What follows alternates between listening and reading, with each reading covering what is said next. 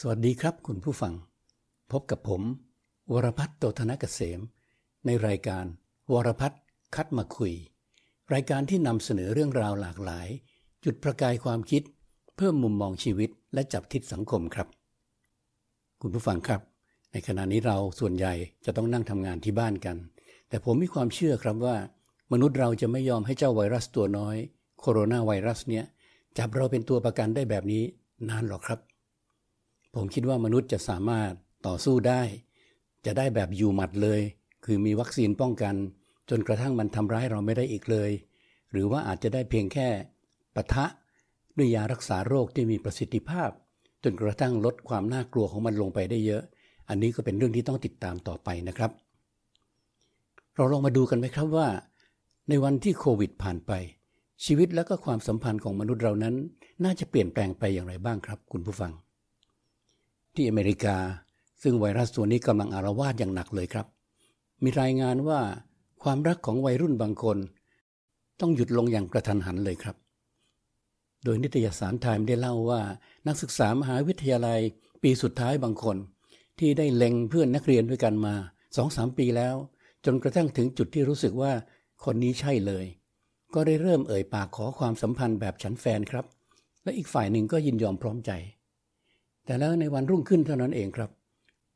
ก็เพราะเจ้าไวรัสนี่แหละครับ มหาวิทยาลัยก็ได้ประกาศปิดการเรียนการสอนเทอมสุดท้าย เรียกว่าปิดก่อนกำหนด แล้วก็ให้ทุกคนต้องกลับบ้าน ไปเรียนที่บ้านแบบออนไลน์เท่านั้นครับ ความจริง แค่สิ้นสุดเทอมนี้ก็จะได้เป็นบัณฑิตอยู่แล้ว แล้วก็มีเวลาอีกไม่นานนัก ที่จะสารสัมพันธ์กับคนที่คิดว่าจะเป็นคู่ชีวิตในอนาคต ก็กลายเป็นว่าต้องแยกจากกันแบบกระทันหัน แล้วก็จะไม่ได้กลับมามหาวิทยาลัยอีกเลยครับ เป็นเวลานานทีเดียว เพราะว่ามหาวิทยาลัยเกือบทุกแห่งในอเมริกานั้น ก็ได้ประกาศเลื่อนวันรับปริญญาที่จะเกิดขึ้นในเดือนเมษายน และเดือนพฤษภาคมนี้ออกไปอย่างไม่มีกำหนดเลยครับ เมื่อเหตุการณ์เป็นแบบนี้ ก็เลยมีโอกาสสูงทีเดียวที่ความสัมพันธ์ของหนุ่มสาวที่เพิ่งจะเริ่มต้นเท่านั้นเอง ก็อาจจะสะดุดลง นี่แหละครับ พิษสงเล็กๆ ของไวรัสตัวนี้ ที่คุณผู้ฟังอาจจะคิดไม่ถึงนะครับ คราวนี้ผมพาคุณผู้ฟังไปเมืองจีนบ้างครับ ลองไปดูว่าคู่สมรสที่สมหวังสร้างครอบครัวแล้ว ได้รับผลกระทบอย่างไรหรือไม่ครับ จากไวรัสตัวนี้ หลังจากที่จีนได้ปราบโคโรนาไวรัสลงได้พอสมควร และช่วงที่เลวร้ายที่สุดก็ได้ผ่านไปแล้ว ปรากฏว่าผู้คนก็ได้กลับมาใช้ชีวิตที่เรียกว่าค่อนข้างจะปกติอีกครั้งหนึ่งครับ แต่ก็กลับมีรายงานหลังจากนั้นว่า อัตราการหย่าร้างได้มีแนวโน้มสูงขึ้นครับคุณผู้ฟังคำอธิบายในเรื่องนี้ก็คือว่า ในระหว่างที่ไวรัสอารวาสหนัก แล้วทุกคนต้อง stay home นั้น การที่ต้องอยู่ด้วยกันทั้งวันและก็ทุกวันต้องมีการปรับวิถีชีวิต เช่นการที่ทุกคนจะต้องรักษาความสะอาด รูปแบบของการรับประทานอาหาร และก็อื่นๆ ผสมผสานไปกับความกดดัน เช่นรายได้ที่ลดลง ก็มีผลต่ออารมณ์ต่อความรู้สึก แล้วก็ทำให้เกิดความคาดหวังต่อกันและกันมากยิ่งขึ้นครับสำหรับบางคู่ที่มีบุตรแล้ว ก็ยิ่งอึดอัด เพราะว่าช่วงนั้นโรงเรียนปิดทุกแห่ง เด็กๆก็ต้องอยู่กับบ้าน เรียนหนังสือที่บ้าน ก็เกิดปัญหาและความกดดันหลากหลายตามมาครับ บางครอบครัวก็มีการทะเลาะเบาแว้งมากขึ้นจนกระทั่งอดทนต่อกันและกันไม่ไหว พอพ้นช่วงเวลา stay home ก็นำไปสู่การหย่าร้างครับสำหรับบางคู่ครับ ผมก็ได้แต่หวังว่าช่วงเวลานี้ ซึ่งเราทำงานอยู่ที่บ้านกันเป็นส่วนใหญ่ ครอบครัวของคนไทยคงไม่ถึงขนาดนั้นนะครับ หมดโควิดเมื่อไหร่ แล้วเราออกจากบ้านได้เมื่อไหร่คงไม่มีคู่ใดนะครับ ที่ตรงไปสำนักงานเขตเพื่อขอหย่ากัน โดยเฉพาะอย่างยิ่ง คู่จะไปเข้าคิวจนข้ามคืน เพื่อจดทะเบียนรักที่เขตบางรัก เมื่อประมาณเกือบสองเดือนก่อนนะครับ เพราะว่าถ้าทำเช่นนั้น ก็จะอายคู่ที่เขาไปจดทะเบียนรักกันที่เขตบางพลัด แต่เขากลับอยู่ด้วยกันอย่างดีต่อเนื่องมาถึงทุกวันนี้ครับ ที่เราอยากเห็นที่สุดครับคุณผู้ฟัง ก็คือว่าเมื่อโควิดจบลงไปแล้ว เราจะสามารถกลับมาใช้ชีวิตทุกอย่างได้เหมือนเดิม จะไปไหนก็ได้ จะนั่งติดกันก็ได้ จะแสดงความรักหรือความคิดถึง โดยการโผล่เข้ากอดกันก็ได้ จะชมภาพยนตร์หรือดูละครก็ได้ อย่างนี้เป็นต้น แต่ถ้าจะมีวันอย่างนั้น มันก็ต้องมีวัคซีนที่ได้ผล มีราคาต่ำ แล้วก็ประชาชนทั่วไปส่วนใหญ่ของโลกสามารถเข้าถึงได้ครับ ความหวาดระแวงระหว่างกันและกันมันจึงจะหายไปครับ ส่วนผลในทางเศรษฐกิจครับคุณผู้ฟัง ผมก็ลองมานั่งคิดดูครับว่า ถ้าหากว่ารถบัสคันหนึ่ง ก็ยังต้องนั่งกันแบบหนึ่งที่เว้นหนึ่งที่ตลอดไป เหมือนที่บขสกำลังทำอยู่ในช่วงวิกฤตนี้ ถ้าเป็นแบบนี้ต้นทุนก็จะต้องเพิ่มขึ้น เพราะว่าต้องใช้รถขนาดใหญ่ขึ้น กินน้ำมันมากขึ้น รายได้ต่อคันก็ลดลง หรือไม่อย่างนั้นค่าโดยสารก็ต้องแพงขึ้นเกือบเท่าตัว แล้วก็ถ้าหากว่าจำนวนคนที่ต้องการเดินทางก็ยังมีเท่าเดิม ก็แปลว่าจะต้องมีรถบนท้องถนนมากขึ้น รถติดมากขึ้นเผาผลาญน้ำมันมากขึ้น น่าจะเป็นอย่างนี้นะครับคุณผู้ฟัง ส่วนสายการบินต่างๆ ซึ่งปกติก็จัดเก้าอี้ที่นั่งชั้นประหยัดแบบเบียดกันจนแน่น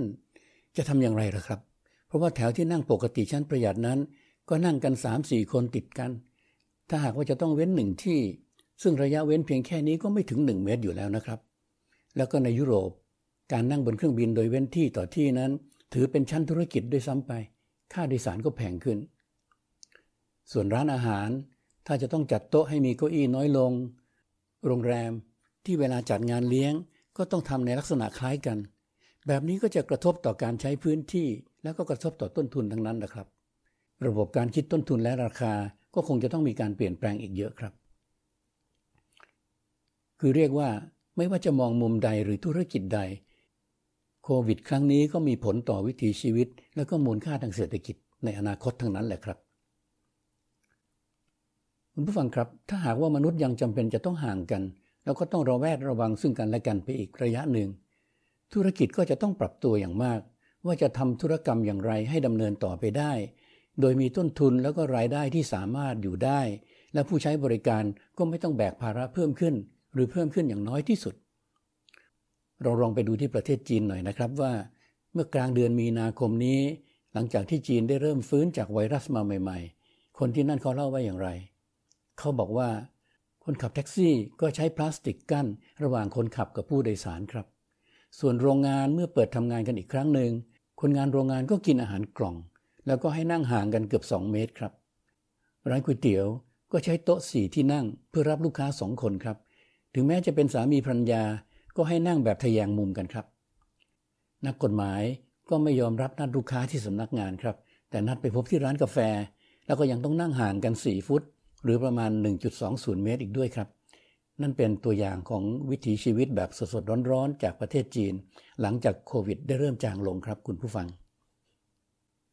ที่ผมเล่ามาทั้งหมดก็เป็นมุมมองที่เกี่ยวข้องกับชีวิตและก็ความสัมพันธ์ของมนุษย์ แล้วก็เรื่องของเศรษฐกิจ หลังจากที่โควิดจะเริ่มจางหายไปครับ ว่ามีแนวโน้มจะเป็นเช่นใด แต่ผมก็อยากจะบอกนะครับว่ามนุษย์เรานั้นมีจิตใจครับ มีการถ่ายทอดความรู้สึก ไม่ว่าในยามรักหรือในยามเศร้า มนุษย์ทุกชาติทุกภาษาก็มักจะแสดงออกด้วยการกอดกันใช่ไหมครับ แล้วก็เป็นแบบนี้มาตลอด แต่ว่าช่วงที่ผ่านมานี้ เจ้าไวรัสได้พรากสิ่งนี้ไปจากเราครับ คือความสามารถที่เราจะแสดงออกซึ่งความรักและก็ความผูกพันซึ่งกันและกัน คุณผู้ฟังลองนึกย้อนหลังนะครับ ในยุคที่โรคเอดส์เข้ามาใหม่ ๆ ตอนแรกๆพวกเราทั้งโลกก็ไม่มีใครกล้าสัมผัสกับผู้ติดเชื้อเหมือนกันจำได้ใช่ไหมครับ แต่บัดนี้เหตุการณ์ก็ไม่เป็นเช่นนั้นแล้ว ผมเชื่อว่าโคโรนาไวรัสก็เช่นกันครับ ผมเชื่อว่าอีกไม่นาน มันจะต้องไม่สามารถสกัดกั้นการแสดงออกของพวกเราได้ การแสดงออกซึ่งความรักและความผูกพันของมนุษย์ สักวันหนึ่งจะต้องกลับคืนมาหาเราครับ คุณผู้ฟัง วันนี้คุยกันเพียงแค่นี้นะครับ ขอบคุณและสวัสดีครับ